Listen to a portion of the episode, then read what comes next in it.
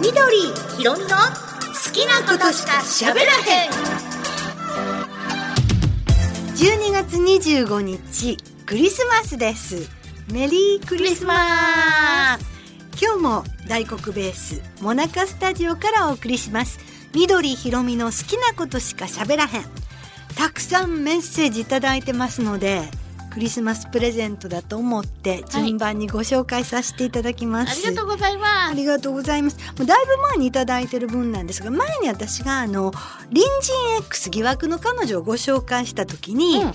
上野樹里さんと林遣都さんの初共演だったことについてこの方お名前ちょっとわかんないんですが林遣都さん NHK ドラマ「火花」から注目している俳優さんです。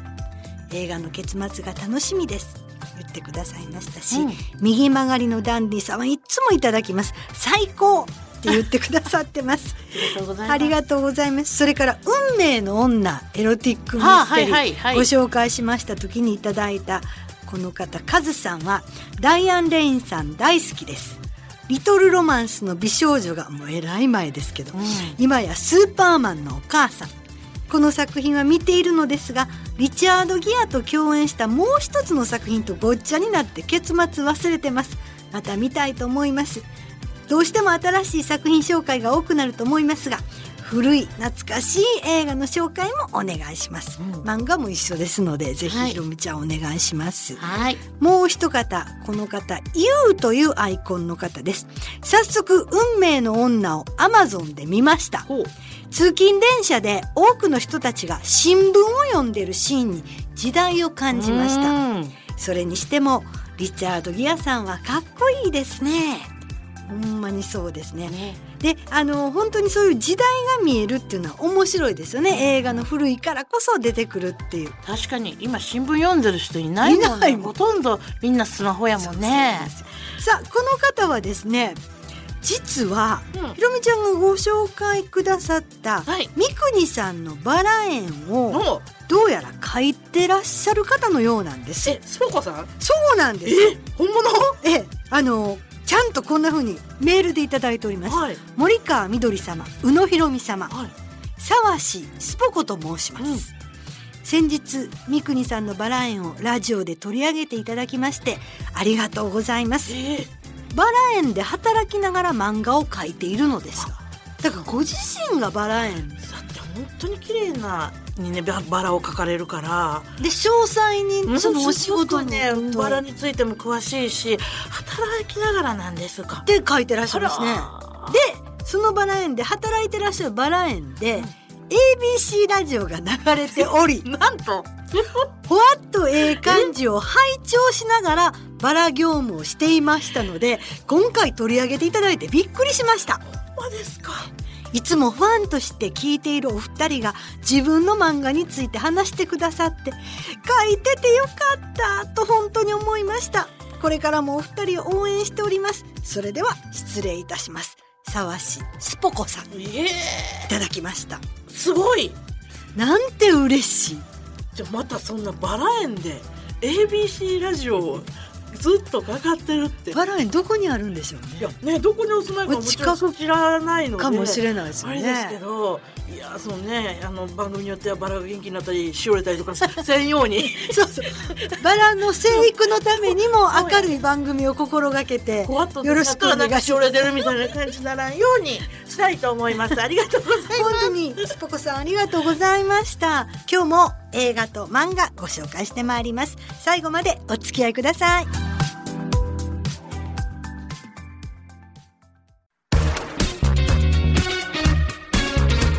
ろみの好きなことしか喋らへん。まずは森川みどりが映画をご紹介いたします。12月22日より公開されています、パーフェクトデイズという作品なんですが、はい。これ実は今年のカンヌ国際映画祭、コンペティション部門に出品されまして、うん。なんと主演の役所広司さんが、はい。日本人俳優としては、誰も知らないの柳楽優弥さん以来、うん19年ぶり、はい2人目の男優賞受賞さ、これはすごい賞です。素晴らしい素晴らしいです。で、ビム・ベンダースという監督さん。これ昔の映画ファンはむちゃくちゃよう知ってるんですよ。うんうんパリ・テキサスとか、ベルリン天使の歌とか、もう本当にアート系の映画館、いわゆるミニシアターブームの牽引役と言われたドイツの名将の監督なんですね。で割と年齢的にもあもうかなり上です。あそうなんですか、はあで、ただ一つ、あの頃、まあ、80年代後半から90年代の初めぐらいですね。まあ、に2000年になる手前ですけど、うんミニシアターブームの時の映画っていうのは、まあアート系と言われるだけあって、なかなか芸術性が高すぎて、うんうんなんやわからん。結局何やったんとかね こう、いや、見たけど、何？って言いながらも、うんその辺がやっぱりブームって面白くて、はい、見た？うん、パリテキサス。よかったね。あのシーンねって分かれへんのに言うんですよ。うんうんうんうんで、みんな分かった顔して。あそこねそうそうそう。わかるわベルリン天使の歌もあの最初のオープニングのあの俯瞰のあのシーンがとかで言うんですよあ。れなかったらあかんよなとかね 別になくてもいいかもしれないな。くてもどっちでもわかわかんなかったよねみたいな。最後まで見たけど、私なんか2回見たけど、ええみどちゃんがわかんなかったらみんなわかんないそんなことない、そんなことない。いや、なんかこうメッセージはわかるけど、うん。ん、その2時間楽しかったかと楽しかったかわざとちょっとなんかこねくり回してる感ありましたもんね。で、う。ん。それを分かってるようなふりをして、うん。それで見終わった後とか、あいついつ見たよっていう連中が集まって、はい。当時いろいろ流行ったカフェバーとかはい。行って、カフェバー？懐かしい懐かしい。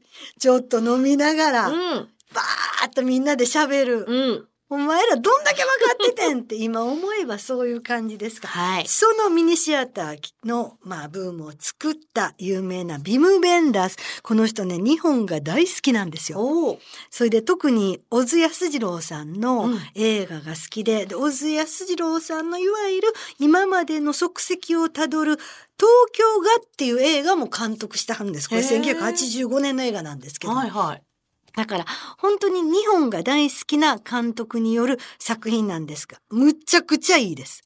今までのビム・ベンダースより わかりやすわかりやすくなってるんだかりやすいんです。ああで、あのーそもそものきっかけは、と今東京でトイレを、まあ、特に公衆のトイレをいろいろデザインしましょう。はいだからなんか、あの、外から見たら透明のガラスでで、入ったらなんか曇って そうそう、曇って中が見ええなくなはい。るトイレとか、いろいろ有名な建築家の方々がうんう、ん。それぞれの公衆のトイレをこう建築して、おしゃれな感じにしてらっしゃるっていう、これ、ザ・東京トイレットって TTT っていう一つの活動なんですが、これがあるので、この東京のトイレをテーマにした映画が作れないかなっていうのが話として出てきたんです。うんで、いろんな代理店とかからそういうのが出てきて、で、じゃあ監督をビム・ベンダースに、東京大好きなビム・ベンダースに頼んでみようか。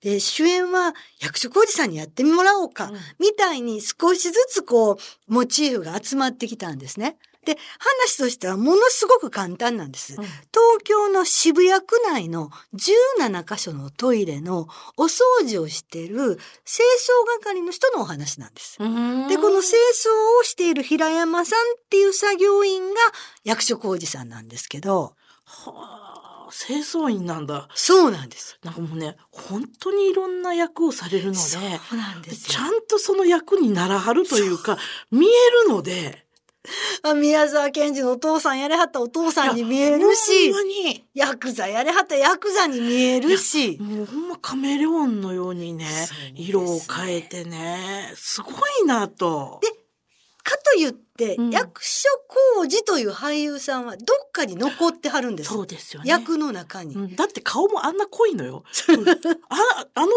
まいはどう考えても役所広司さんじゃないですか。そうなのにこうちょっと手の上げ方とか、ええ視線とかでもう全然違う役の人にならはるでしょう。はいなんかもうほんま引き込まれますよね。そうなんですね、うん今回のこの映画もこれやっぱり役所広司さんだからこそできたし、うんもうこの人が賞を取らないでどうするんだいうぐらいすごいんですけど、うんオープニングも本当朝なんですよ。朝って言ってもまだ暗い中。はい。早朝。早朝。うんうんで、東京の、まあ、一角にある、本当に古いアパートの、なん部屋。うん。2階にあって、お布団が引いてある。ベッドじゃないんですね。はい。で、そのお布団に寝ている中年の男の人がいる。うんうん役所広司さんなんですよ。はい。で、ささささ、ささささって音が聞こえるんです。もう、ほんと夜明け前に近所のお年を召した女性がお掃除をしてはる。竹ぼうきの音。外をね。そううんうんささささ、ささささって音が聞こえたら目覚ましはるんです。うん。で、しばらくその音を聞きながらまどろんで、うんそしておもむろに起き上がって、そのお布団、まあ、いわゆるせんべい布団ですよ。ぺったんこの布団を畳んで、端に置いて、で、それから今度は台所で顔を洗って、で、髭を整えて、もうそれを一つ一つ丁寧にやってはるところ、カメラが丁寧に撮っていくんです。うん。で、何も当然喋、一人ですから。うん喋れはりません。で、そうして起きて、で、ポケットに時計と車の鍵とガラケーと、で、小銭をパッと入れて、はい。で、その作業着、すトイレのお掃除の作業着を着て、で、おもむろに出ていく。で、そのアパートの前に、なんかちょっとした、まあ、駐車場があって、広場があって、向こうに自動販売機があるんです。うんそこでコーヒーを買いはる。まあ、役所さんが買いはるコーヒーやから決まってますよね。缶コーヒーを買って、それをプシュッと開けて、はいで、車に乗り込む。うんで青い軽です。うん軽に乗り込んで、で、エンジンをかける。で、カセットが、はい。その上のところにいくつか並んでて、車の。車のね。うんで、その、今日は何しようかなってうん、ピッと開けて、うんそしてカセットカシャッと入れたらはいうん音楽が流れる。で、車が走り出す。このまず最初の音楽がアニマルズの朝日の当たる家って。ああ。えー、もう私大好きなんです、この曲。うんうんうんこれを、そのお家から渋谷のトイレを掃除する場所までずっと高速通ったりね、うん道を通っていく。もう他の車なんか全然ないですよ。まあ、もう少しずつ明るくなっていく様子、うんうんバーっと行くっていう。もう、もうオープニングのここでググググググって引き込まれました。はい。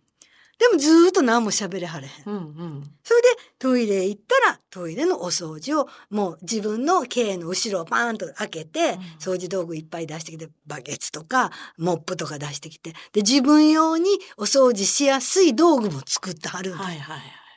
行ってでトイレを掃除しはるうんでも鏡で汚れていうとこはないか調べたりしてもう本当に丁寧に綺麗に綺麗にもう見るからにピカピカやなっていう風にお掃除しはる様子を丁寧に映し出すんですよ。それね、そこまでセリフないじゃないですか。はい。大体始まってから何分ぐらいないんですか？うーん、それでも最初のそこのところで、まあ10分。10分でもないんでしょ、うんすごい静かな感じですよね。しまあそうですね。まあ、そのアニマルズの音がかかってからは、ちょっと、あの、曲はあるね、け曲はあどるけど、その前はなんか鳥の鳴き声とかね。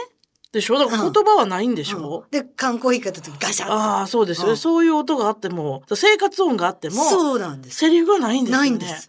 一人で喋ったらおかしいしね。うん。僕は今からトイレ行くぞ。掃除をするぞとピカピカにするぞとかおかしいよね。で、これね、あのトイレのお掃除をするのってやっぱり手順があると思うんで、うんうんお家のトイレじゃないんで、うんそしたら、本当の清掃作業をしてはる人に習いはったんですよ。ああ、ど。ういうふうな順番でやりますか。プロの人にね。うん。ものすごい練習しはって、明日からうち来てくださいって、役所さん言われはったぐらい。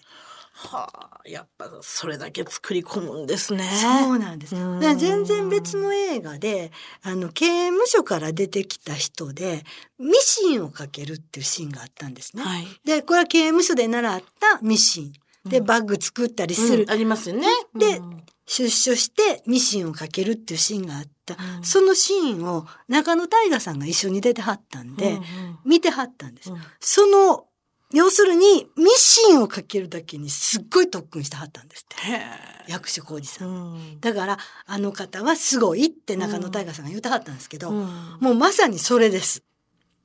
で、その生活がずっとね、繰り返されるんです。まあ毎日毎日やからええお仕事でね。だから、うんそのかえ、まあ、お掃除が終わりました。で、お昼ご飯を食べます。おにぎりとか買ってきました。で、それを食べながらパッと外の、そのなんかこう、木々を見たら光が交差してる木漏れ日がある。だそれを昔のカメラ、はい。いわゆるスマホのカメラとか写メではなくって、うんうん昔のフィルムのカメラでし撮るのがうん趣味なんですね。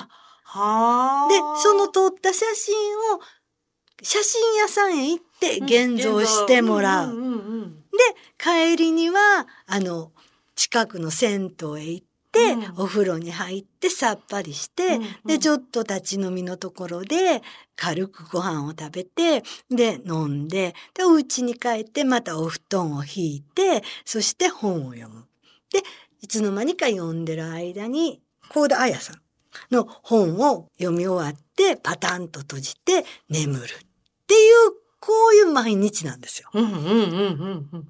で、また翌日、ささささ、音とともに、まどろみながら起きるみたいな、ね。そううん。それが繰り返されるんですね。うん。でも、まあ映画ですから変化もつけなきゃいけない。途中で同僚の男の人がいるんですが、これがね、若い男の子で、たかしっていう子で、江本時夫さんがやってうん。る。ええ加減な子なんですよ。時間通りに来ない。もう、何やってるんだよ。もう数少ないセリフの中。ああ、なるほど。いや、もう女ね、すぐ汚れるじゃないですか。なんでそんなに平山さん丁寧にやるんですよ。僕ね、ちょっと彼女ね、好きな子いるんです。彼女とデートしたいんですよ。お金貸してください。どういうやつやねん。ほんまに。えーここにカセットいっぱいあるじゃない。これ売ったらお金になりますよ。怖いわ、もう今時。え、彼女ちょっと彼女と紹介しますわ。って金髪の女の子。こ のチェースみたいな感じ。子です。いい子でしょとか。えこの子ね、ガールズバーザーで働いてるんですよ。うんうんうん。ガールズバーで働いてるんですよ。だからね、うん一個お金いるんです。貸してください。なんで貸さなあかんねん。突然来なくなるし、とか。そういういろんな人とのこう交流を少しずつ描きながら、うん。この映画の中でこの人がどういう人生を歩んできたのかってうん。いうのを少しずつ紐解いていきます。うん。うん。でうんある時、名護さんが突然やってきて、はいおじさんここにいるんだって。おじさんの仕事一緒に見に行っていい？とかって言ってくるんですよ。でもその名護さんってのは妹の娘なんですよ。うん妹とはもうほぼほぼ絶縁状態で、うん。妹を麻生海さんがやってはるんですが、もう途中で出てきはるんですけど、なんでここに来たのって娘は怒ったりとか。うんうんだなんかあったんやろなっていうのが少しずつ分かっていきます。で町の人たちとの触れ合いとかも見せながらこの平山という男の人の生き方をずーっと描いてで一番最後に「パーフェクト・デイズ」っていうこの「あパーフェクト・デイ」っていうルーリードの曲がかかるんですけどはい。まあようできた話なんですよう。ん。でこれはねまあ東京をすごくロケハンして作られたその道のりとかもあるし撮り方もあるしビム・ウェンダースならではのその編集とでカメラワークそれから画面全体がスタンダードという大きさなんです。はい。今はだいたいビスタが多いんですけど、うん要するにスクリーンの大きさでスタンダードなほぼほぼ4対3ぐらいからうん正方形に近い。おーだかはいはいら昔のうん。エジソンが作った時の映画はこの大きさです。で、これが今はもうちょっと大きな横長ですね。横長になってます、うんでもこのスタンダードの4対3の大きさでこの映画ずっと。進んでいく進んでいくんですだからこう見ていてなんとなく心がほっとしながら、うん。人がだんだん年を取っていく、年齢を重ねていくときに、どういう生き方をするか。それがこの平山にとってのテーマでもあるんですけど、うんそれをこう丁寧に描いていく、丁寧な毎日を過ごすうん大切さ。うんそんなのを感じさせてくれる作品です。そのデイっていうのが、まあ、ひ毎日毎日っていうのを積み重ねって今、うんみどちゃんおっしゃいましたけども、映画の中で描かれるデイというのは、ものすごく長い年月のデイなんですか？例えば、い一年ぐらいのデイなのか、それはもう短いです。まあそそ何年間もではなではいな。くって、まあその、言ったら一年のうちの何日まあかぐらいの、季節ぐらいのうんデイで、その、平山さんが過ごしたはい。日日が描かれてるってことなんですね。ああ、なあるほどど。どちらかというと季節の感覚がすごくあるんで、うんうんまあ春夏秋冬1年間ぐらいのあーはいはい夏の景色、うん写真撮った景色、うんで秋のちょっと落ち葉の景色、はい。紅葉の景色みたいな感じで撮ってありましたね。ああ、それだとやっぱり日本って四季があるから、そうなんです。非常にあの空だでも、雲のね、動きでもわかりますし、ね。美しいんですよ。うんだからこの色合いとか、はいそのヨーロッパとかのあのカーッとした明るいっていうのはないけど、うんうんわびさびの世界というか、はい。それを綺麗に撮ってありましたね。うん日本の良さを再確認しますね。あ、いいですね。ええうんで、このい人が生きていく、その営みの大切さみたいなのもすごい感じさせるし、うん人生ってどんなもんなんだろう。で一番最後にこれもう結末は言えないんですが、ずーっと長回しで、ひたすら運転している役所さんの顔が映るんです。これがむちゃくちゃ長いんですよ。ほう。その運転してる、なんかいろんな感情が込み上げてくる、その役所広司さんが演じる平山の表情なんですけど、うんこんだけカメラ動かさんとうん顔アップにされて、うん豊かな表情、うんそのプロセスを感じさせるって、やっぱこの人ただもんじゃない。だから長時間のアップに頼る人でしょ？そうなんですよ。普通ちょっとね、もう表情疲れるじゃないですか。うんいくら演技しても。ゆ緩んじゃったりとか、そうね。そうそうそう。んんで、やたら演技したりとかね。うん、硬くなっちゃってね。うんで、過剰にオーバーアクションしたり。全然ない。私最初見てて、え、ずっとずっと続くわ、これ長回しで。うんどんな表情しはんのかな。だそれが伝わってくるんですよ、気持ちとして。うんで、なんかね、私泣きました、最後。え、もう表情で？表情で。ええそれはすごいね。はもうさ、最後ね、ちょっと泣きながら試写室出ました。あ。はあ。すごいですね、それは。はあ。見てみたい。はい。うん。これはもう素晴らしい映画ですので、パーフェクトデイズ、ぜひご覧ください。緑ひろみの好きなことしか喋らへん。今度は私、宇野ひろみがおすすめの一冊ご紹介いたします。タイトルが、カタカナで、花いける。花いける、うん花いける。関西弁だと 花いけるってなる。花いけるですね。はい川北高校華道部というタイトルです。はいえー書いてらっしゃる方は山田浜地さんという方なんですが、はい。まあ、あの、簡単に言いますと、目指せ花の甲子園あ、ようありますね。書道とかもあるし。今ね、うんあの、そうです、そのおっしゃったように書道もあれば、ええお花のね、うんえー甲子園っていうのもうん結構話題になっております本当にあるんですか？本当にあるんです、実際に。へ開催されるんです。結構年に何回かいろんなところでコンテストが。あるんですよ。で、そのおお話を題材に作られたのがこの作品なんですけれども、え主人公はもう小さな頃から野球少女だったんです。うん。もみじちゃんという女の子なんですけれども、もう野球選手になりたくて、ずーっと頑張って練習してたんだけれども、ある日肩の怪我で投げられなくなって、うん野球を諦めて、この川北高校に入学したんですが、はい結局高校に入ってからも野球はもうやれない、うんそれ以外のものを、うん、何がやりたいかな何にも大してやりたくないなと思って毎日家に帰ってゲームしたりとかしてでも何かはやりたいんだけども何をやっていいかわからないっていうこうもやもやっとした気持ちで、うんえーあまりやる気がないような感じで高校生活がスタートしていくんですね。はい。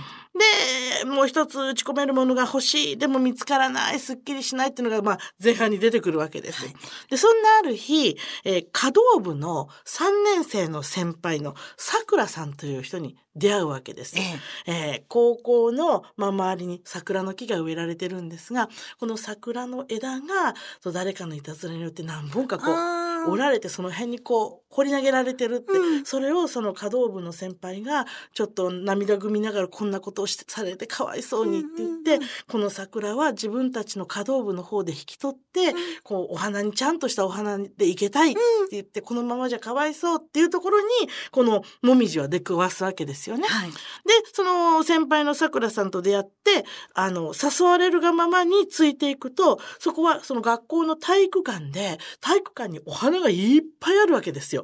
え、何このお花たちは？と思ったら、実は明日の体育会の壮行会で、ええ。大会系を励ます壮行会で飾るお花をこの華道部の人間が作るんだ。そのためにお花が今バーッと用意されてて、ここから花を生けて、うん。そこで飾るためのお花なんだよっていうふうに説明を受けて、へえ、華道部なんてあるんですね。って言ったら、実は華道部二人しかいないんだけどね。二人で行けんの？そう、さくらさんと、ええ3年生のさくらさんが部長で、はいで、2年生の副部長は、えーさつきくん、あ、いつきくんという男の子なんです。で、この二人が、うん二人でやってて。それ大変じゃないですか。結構大きなところに行けなきゃいけないんそうなんでよ。すよ。でももう、このさくらさんはすごくもう手慣れてて、昔から多分お花をやってる。お家もそういう華道のこう、お家で、ええ。メーカーでっていう、もうよくわかってる子で、で、じゃあ今からちょっと生きていきますって言って、なんかすごい木の枝バーン入れて、ガンガンこう刺して、カカカカって言って、迷いなくこう作り上げていって、うん。出来上がった花を見て、もうびっくりする、そのもみじが、こんなに花を見てドキドキしたこと初めてです。はあ。っていうぐらいの迫力のこの花を生けるという行為を見て、はあ、こんなこともできるんだ、すごい、なんか、スポーツみたいな感じに彼女には見えたんですよねはい。で、えーこんなクラブがあるんだ。ですごいですね。お花綺麗ですね。って言ってたら、私たちと一緒にやらない？うん。あなたすごくあの花を大切にしてる感じがする。きっと華道部に合うわ。一緒にやりましょうよ。三人でコンテスト出ましょうよ。みたいな。えいきなり。で人足りないから。入れなきゃいけないから。どんどんどんどん。でもお花知らない人に誘っても無理だから。なんかもみじちゃんは絶対やってくれそうな気がする。みたいな感じで。なんかどうぞ入って入って。みたいになるんだけど、本人的にはまだそこまでね、急に言われても、いや、そんな、私そんな、あの、繊細でも何でもないですし、うんって2年のこの副部長の五木くんって子がすごい毒舌で、大丈夫ですかこいつガサツっぽいですよみたいな。部長だ、こいつダメだと思いますみたいな感じで、わいわいって3人でやりながら、で、あの、進んでいくんですけども、あの、実際ね、その、花の甲子園っていうのに出ましょうってなった時に、し私ね、ほんまにあるんかなと思って、そんなの、うんうん調べてみたんですけど、実際ね、京都であるんです。京都池坊があるでしょ。はい。池坊が主催しているええコンテストで花の甲子園ってのがありまして、えーまあ、通常ですと11月。もうだからついこの間開催されて結果がもう出たとこなんですけれども、うんそれは3人1組で出るんあですちょうどいいじゃないですか。だから3人欲しい。え、それはなんかテーマがあって、こうい、その場で行けていくって感じなんでしょうかね。時間が30分。うんかっちり決められてて、うん3人で10分ずつ行くんです。だから、一人ずつ入れていくわけそう。だから一つの作品をうん3人で30分で作り上げるんです。だから刺していく順番も自分たちで考えられる。そっか。だから一番の人は、はいここからここまで刺します。そう。だいたいこう3人で30分で10分ずつでやれる範囲でうん、ここまで刺していく。はい、2番手はでは、ここから。ここはこれ。で、大将は最後にここで仕上げでがっつり決める。アンカーやね。そうですよね。だからその順番も間違えると大変なことになったりするし、その打ち合わせとチームワークが、あの、すごく大きく関わってくる。プラス、その、当日までお花が発表されないんですよ。え、最後に刺す花が。何いけるかわからない。あのね、自分の学校の、なんか、その、毎年いろいろちょっとルールが変わってるみたいなんですけど、ええ自分の学校から好きなお花を一つ持っていけて、ええあとはなんか他にちょっと揃えてる花があって、向こうで、うんうんで、最後の花が発表されてないんですって。ええ使う花が、うんで。この花を必ず使わなきゃいけないんですって。うんで、この花は当日の発表なんですって。で、それによってまた変わるわけですよ。そりゃそうですね形。も、うん。な動きもね。うんだからそれでその順番を入れ替えたりとか当日になって、そこが腕の見せ所なんですって、えー。チームワークの。聞いてたらめちゃくちゃ面白いなと思って。面白いですね。高校生でこれをね、やっぱ、うん。あの、稼働部があったり、池の坊のその関係者のね、稼働部があったりとかするところは、全員エントリーができるらしいんですけども、まあ、その前に地方大会があって、で、全国大会に行って、で、結局最終的には池の坊の、あの会場で、へっていうのは毎年、まあコロナの時はやってなかったみたいですけど、今年は多分もうさ開催されて結果が出て、この大会に出て、私日本一になりたいのって言って、この3年生の部長のはあさくらさんはもうそこの狙ってるかあ、ら、3年生やからね。もう卒業やし。もみじちゃんぜひみたいな感じで、そりゃそうやでわ。でもまあ言われてたら、もみじさんも、さ、花は嫌いじゃないし、なんかちょっとやってみたいなって。で、ある日、その、前哨戦じゃないけども、うん。花バトっていう花バトルっていうあ略じゃはい。花バトっていうのが近所のところのイベントで開催されてて、自由にこう、で、出られる。それは5分でいける花を。あ後ろにある花を使って5分でいけるっていうので、えー全然やったこともないのに、私もやりますって言って、出て、で、その残りの部部長、副部長も、じゃあ私たちも出るって言って、エントリーして、うん。で、順番にくじでこう、はい、誰々さん、一番トップバッターって言って、まあ他の人の見て、もみじちゃん後から見てどんな感じかやればいいわよって言ったらトップバッターになっちゃって、くじで。あ。ええ。っ？て言って、もうこうなったらやるしかないよ、うんやっといでって言って、ね、もうなんかどうしようって言いながら、もう最後の最後まで決まんなくて、でも後ろに大きなの、もみじの葉っぱがね、細かい葉っぱのやつの枝があって、最後自分の名前でそれを見つけてきて、うんこれは私だって言って、ズボーッとそれ刺して、うんで、真ん中に真っ赤なラナンキュラスをこう一本刺おしてーか、っこいいじゃないはいですか。。なかなかあの、かっこよくできたんですよ。うん最後の最後で滑り込みでね。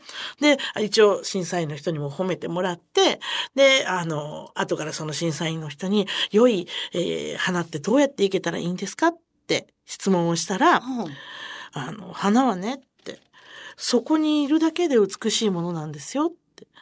手をつけるなら誰かの心を動かすものを作りなさいよ。花の命をいただいているんだからねって。あなたが思っている以上に花は深くて広いものだよっていうふうに、まあ、プロの人から見たらね、はい。その花だけで、こんな花で喜んでちゃいけないよっていうことを教えてくれて、で、そこから彼女がやる気になってはあ、どんどん成長していくんですが、はいもともとやっぱり才能がある子なんですよ。だからここから始まってからの伸びがすごくてす、ごい。見てるだけで面白くて、で、お花の絵がすっごく上手なので、この山田浜地さんが。それこそもう本当申し訳ないですけど、人より花のがうまいんちゃうかってぐらい、お花で見せる。でもお花描くの難しいですよ。難しいんですよ。まあ題材がやっぱりね、あの、花池るですから、ううんん、花池の技術がバーンと出てくる漫画なので、もうこの花の絵を見るだけでも、ちょっと、はあ、すごい。ものすごく植物図鑑とかを調べて、うん額がどうなってるとか、あれがわからないと書けないで。花のこの茎のね、ちょっとした向きとか。そうそうそう、癖があるからね、うんそのお花の種類によって。そう。で、葉っぱのね、向きとか、そういうのも全然、やっぱり動きが違うと、うん花が死んでしまうじゃないですか。本当に美しく描かれてますから、よかったらあの一度、お花好きの方は、ちょっとね、角をやってはるとか、あの、それに関係してらっしゃる方、特に面白いんじゃないかなと思います。高校生の踏ん張り期待できます。花いける川北高校華道部、現在3巻まで出ております。山田浜地さんでした。Thank you.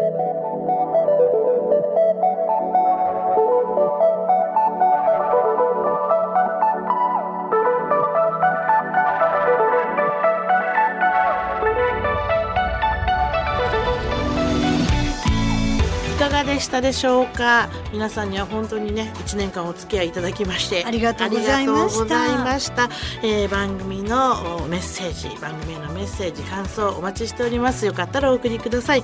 アドレスです。スキーアットマーク大航空 B.com suki アットマーク daikokub.com でお待ちしております。Spotify ポッドキャストなどはフォローをよろしくお願いいたします。そして YouTube みどちゃんの YouTube シネマへようこそでも聞いていただけます。します。こちらへもチャンネル登録よろしくお願いしています。いや早いものでもう今年も終わりよ。そうですね。ねえ。今日25日でこれ聞いていただいてて、はい。じゃあ次にお会いするのはもそう来年でございうます2024年？2024年でございます。あららら。一つ年を重ねますよ。早いなあ。